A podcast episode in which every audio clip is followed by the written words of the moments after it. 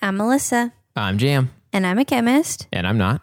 and welcome to Chemistry for Your Life. The podcast helps you understand and do chemistry at home in your life once a month. That's right. So this week is going to be a little different. We used to just have you explain it to me because I didn't do the experiments with you, Right, right. but we are both vaccinated. Yes. So the CDC says we're allowed to hang out Mm-hmm. without our masks on. hmm And they said we're Thanks. allowed to do chemistry experiments together too, which Definitely. is They cool. specifically said that to us. yes. Thanks, CDC. That's not true. The CDC did not say that to us. Okay, so I'm still, though, going to just have you explain what you did. Okay. And then we'll talk about the chemistry behind it and what questions you can ask your kids to get them in that scientific mindset. Nice. Okay. Yeah, this one was more fun because I wasn't trying to film it and do it and do that all on my own. That's true. We got to do it together, which is cool.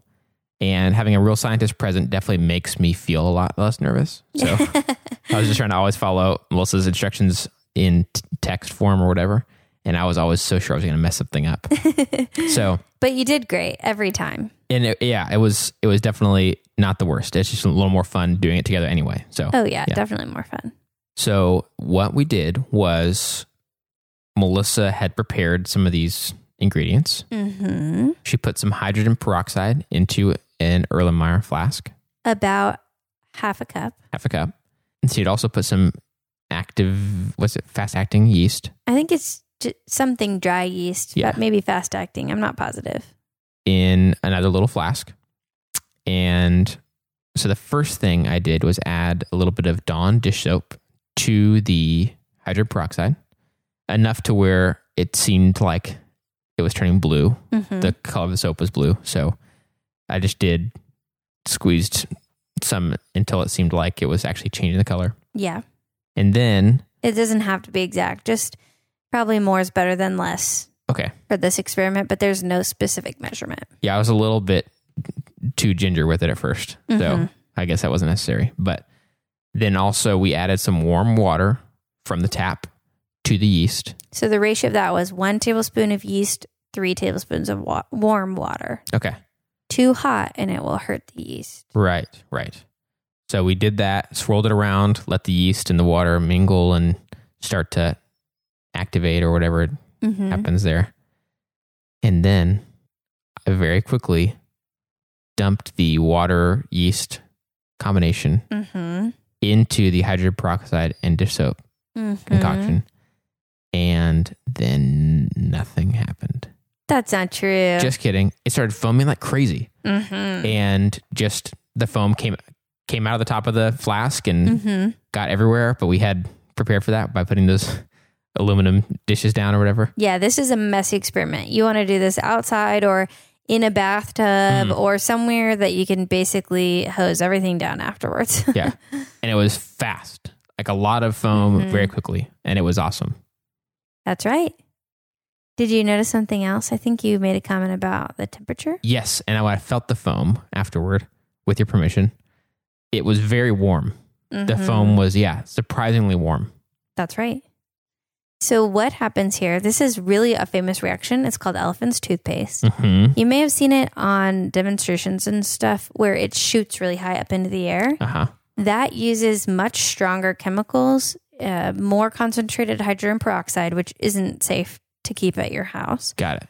and uh, potassium iodide as a catalyst instead of yeast, which maybe would be okay, but I wouldn't want my kids playing with that with their Okay. hands. Got it. Got it. So yeast is just a much safer option. Okay.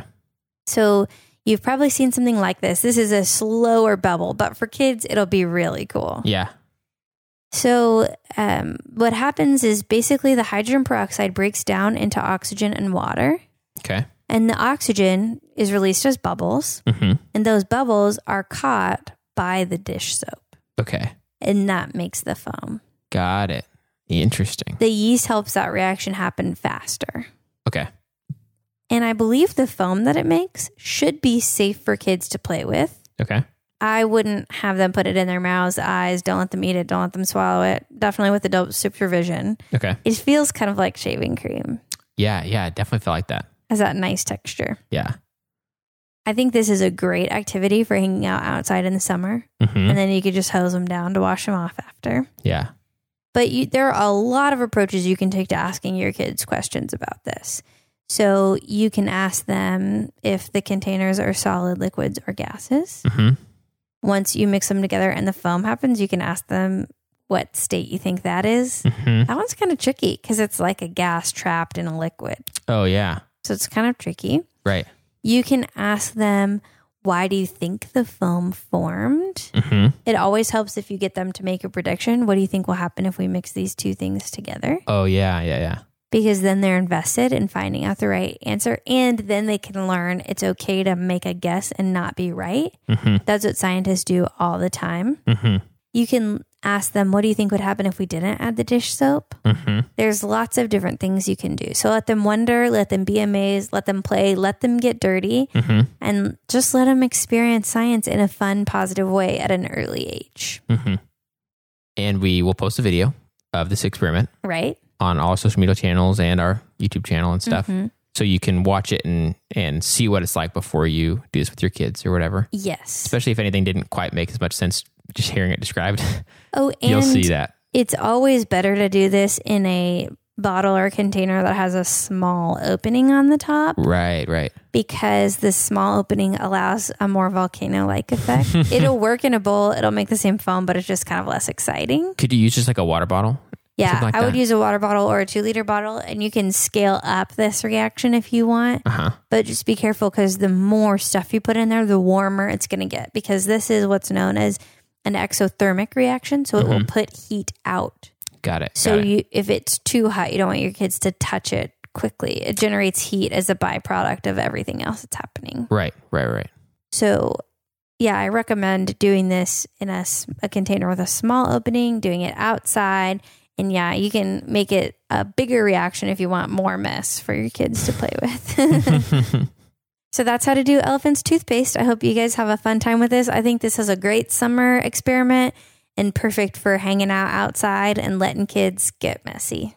And if you're like me and you're not a kid and your kid's too young to do this experiment, then just do it yourself because it's fun and I loved it. So this episode of Chemistry for Your Life was created by Melissa Collini and Jam Robinson. And we'd like to give a special thanks to E. Robinson, who reviewed this episode.